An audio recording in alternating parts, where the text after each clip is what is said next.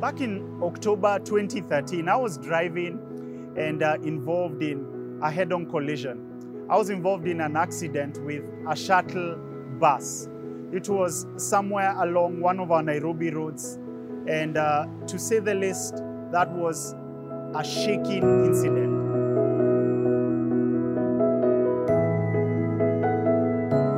I was very much uh, shaken, and uh, thankfully, by God's providence, no life was lost. God preserved me, and that's why I'm sharing this video today. Uh, on a disappointing note, though, the car that I was driving was declared a write off. Uh, it was deemed not worthy to be repaired, and, and so uh, basically taken away. And I want to call your attention today on the Youth Cafe uh, here on CITAM Church Online to what I've titled Don't Write Yourself Off. Don't write yourself off. You may be uh, you may be going through some circumstances that are painful or marked by failure. Perhaps when you look at the kind of things that you have gone through, you may be tempted to look at your life like that car that was involved in an accident. And you may think, I'm, I'm, I'm, I'm of no worth. Uh, basically, there is nothing that I can face forward to or look forward to. I want to encourage you today with words from the book of Job, chapter 14, uh, verse 7. Listen to the words of Job. In the midst of such painful, painful suffering, Job declares, There is hope for a tree.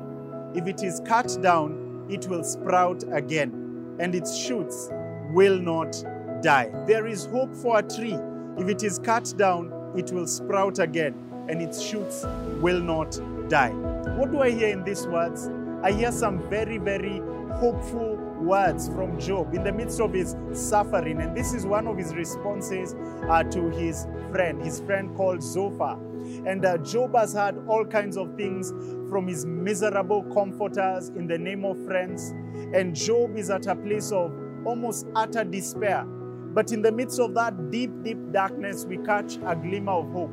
And this is the light that I want to point you to. Job gives us uh, an agricultural metaphor. He looks at that tree, a tree that has been cut down. And obviously, cutting down is a painful thing.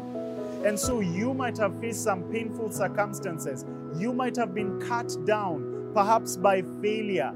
Again, if I'm to draw from my personal life uh, in the world of academia, I think of my life in high school, a season of my life, particularly in Form 2, when my academic performance dipped.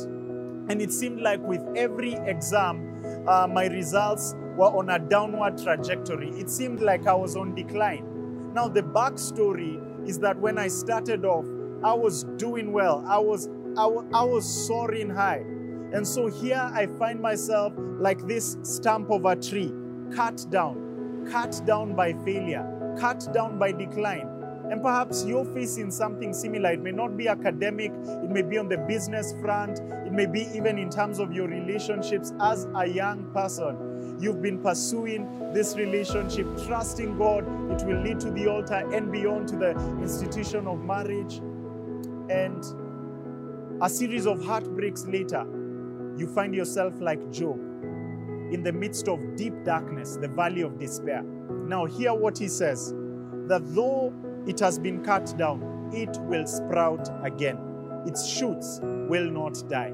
That's very, very hopeful. He talks about how this stump of a tree actually has a future. It has a hope. Things can turn around for this tree. Why? Because you and I know that our God is, a, is the life giving God, the life giving Spirit.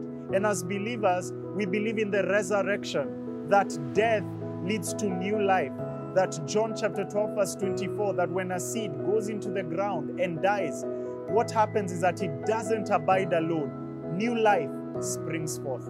I'm here to encourage you today that you will rise again. Like that proverbial phoenix, you can rise up from the ashes.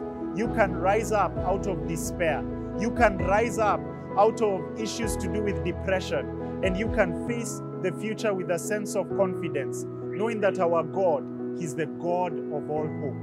And so I commend you to this word. Do not write yourself off. God is not yet done with you. He still has an agenda for your life, and it shall surely come to pass. May God bless you. And just before we log off, I want to encourage you to hit that notification bell. And when there's a new video out, you will get the heads up. God bless you.